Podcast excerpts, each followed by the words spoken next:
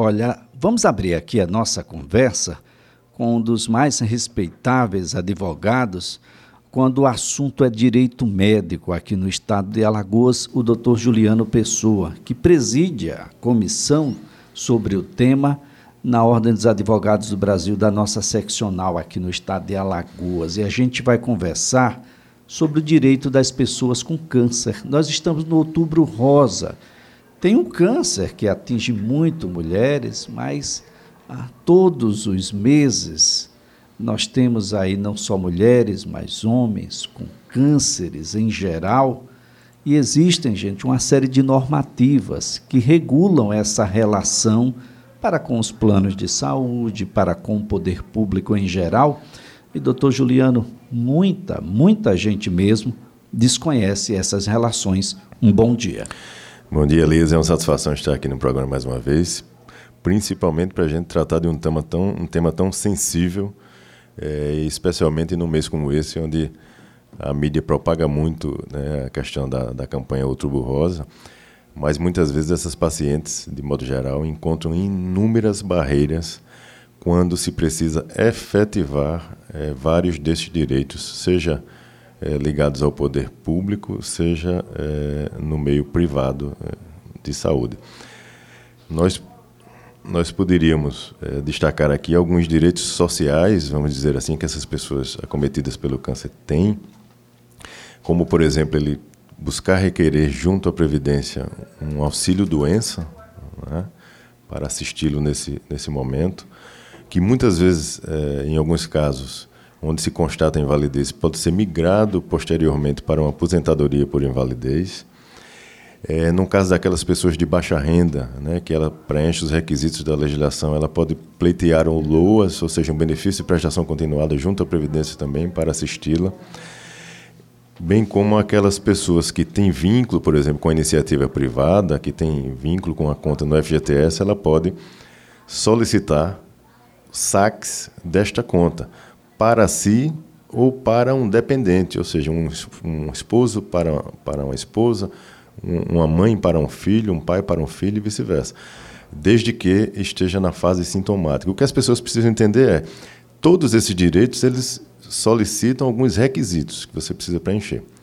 Né? Não é uma coisa automática. Eu fui, fui diagnosticado com câncer, automaticamente eu tenho todos esses direitos de pronto. Não é assim que funciona, por óbvio. Existem requisitos que são avaliados, mas caso se preencha os requisitos de cada um desses direitos, a pessoa tem sim a possibilidade de solicitar todos esses que nós acabamos de mencionar. Como é muito amplo, vamos a restringir aqui a essa relação com a saúde, por exemplo, da possibilidade, que, e que é o que todo mundo quer, de se curar, porque boa parte desses cânceres, doutor Juliano, tem cura, tem resultado um pouco mais adiante, mas acessar essa cura, esse tratamento, até mesmo os diagnósticos, definitivamente e infelizmente, nem sempre é fácil. Exatamente. Você traz um, um ponto crucial nessa discussão, que é a abordagem precoce dessas pessoas. Então, a gente está falando de uma doença que muitas vezes é, se desenvolve de maneira rápida, né, se não for contida. E quanto mais precocemente essa paciente é abordada, mais e, e maiores são as chances é, de cura. Né? O câncer de mama, como você mencionou, está né, tá falando, tá no outubro rosa, o câncer de mama é um dos cânceres que tem uma chance enorme de, de cura, se diagnosticado precocemente e se houver intervenção também precoce. O grande detalhe é isto. É, nós temos uma, uma legislação, inclusive, é, tratando disso agora recente, né, de outubro do ano passado, que passou a ter vigência agora no final de abril, que é chamada popularmente a Lei dos 30 Dias. Ela versa sobre o seguinte: antes nós tínhamos uma lei desde 2012 que diz que o, a partir do momento do diagnóstico o médico tem que encaminhar esta paciente para início de tratamento em até no máximo 60 dias, pelo Sistema Único de Saúde, inclusive. Mas nós tínhamos uma lacuna na questão do fechamento do diagnóstico. Então não existia nada na legislação que, que trouxesse a previsão de um prazo máximo para que esse diagnóstico fosse firmado e esta pessoa fosse encaminhada para o início de tratamento.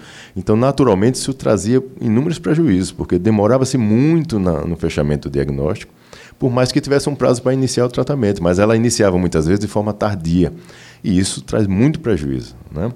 Alguns institutos no país, inclusive, chegam a, a, a asseverar que muitas dessas mulheres eram submetidas, muitas vezes, ao procedimento de mastectomia por conta desse diagnóstico tardio. Talvez se ela tivesse sido abordada precocemente, não houvesse a necessidade dela submeter ao procedimento de mastectomia e extrair a sua mama. Então, hoje a legislação diz de forma categórica, a partir do momento que o profissional médico se depara com esta paciente, e o principal, a principal hipótese diagnóstica dele, seja a neoplasia maligna, ou seja, o câncer, ele tem em até no máximo 30 dias que o poder público possibilita esta esta paciente fazer exames, procedimentos, tudo que for necessário para que o profissional médico chegue à sua conclusão definitiva de se de fato aquela suspeita se comprovou e encaminhe esta paciente para iniciar rapidamente o tratamento que se tem um prazo de 60 dias. Então, ou seja, nós fechamos aí um, um lapso de tempo de 90 dias entre a suspeita, o fechamento do diagnóstico e o início do tratamento. Isso no mundo da legislação. E aí, como nós ressaltamos no começo, a grande dificuldade e a gente escuta isso dioturnamente. Eu participei o ano passado, inclusive, de uma audiência pública na Câmara Municipal de Vereadores de Maceió, tratando sobre esse tema.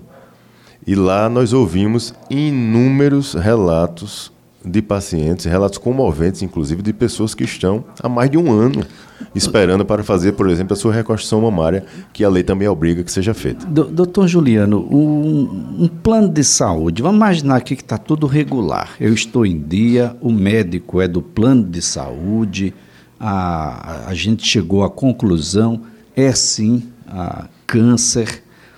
O plano pode se recusar a os exames que são, por exemplo, ah, identificados por esse médico como sendo necessário, ao tratamento que o médico determinar como necessário. Eu posso alegar que é muito caro enquanto plano de saúde, ou que o plano é pequeno e, olha, a gente não vai cobrir, não. Vai orar, alguma coisa nesse sentido? É, olha, eu tenho, eu tenho um posicionamento, inclusive, muito é, firme, vamos dizer assim, em relação a isto, né? porque é, a legislação é muito clara e a jurisprudência no nosso país também é muito clara, no sentido de que não cabe à operadora de plano de saúde se insurgir, questionando, inclusive, a autonomia do profissional médico. Cabe ao médico, cabe ao especialista identificar, dentro do que a ciência da medicina possibilita de que os tratamentos e as terapêuticos possibilitam, o que é melhor para aquele paciente no caso concreto. A operadora não tem que questionar a prescrição do profissional. Né? Então, esse tipo de, de argumento, de artifício que muitas vezes é utilizado, é totalmente descabido. Né? E em inúmeros casos nós vemos aí repetidamente o Poder Judiciário, de forma muito veemente, rechaçando esse tipo de conduta, né? determinando que o plano cumpra com sua obrigação, com seu dever, né? de que ele tem que prestar a assistência necessária para aquele paciente, né? porque existe a cobertura, muitas vezes, em casos assim, da patologia, inclusive, e quer se questionar o tipo de tratamento indicado. Então, não cabe esse tipo de, de, de questionamento. Né? A autonomia, a autonomia cabe e, e, diz direito ao profissional médico, e não à operadora é, de plano de saúde. Então, ela é igualmente, assim como o Poder Público, ela tem sim que oferecer as condições e os procedimentos necessários para a concretização da, da realização de, de, todos os exames e procedimentos para fechamento desse diagnóstico, bem como os procedimentos subsequentes. E é, eu levantei a questão anteriormente aqui da, da mastectomia, e vale ressaltar que, no caso dessas mulheres acometidas pelo câncer de mama, um dos importantes direitos que elas têm é justamente a reconstrução mamária, tanto pela operadora de plano de saúde, bem como pelo poder público. A legislação, inclusive, prevê que esta paciente, se possível, tenha a sua mama reconstruída no mesmo tempo cirúrgico da extração, ou seja, da, da mastectomia sendo realizada.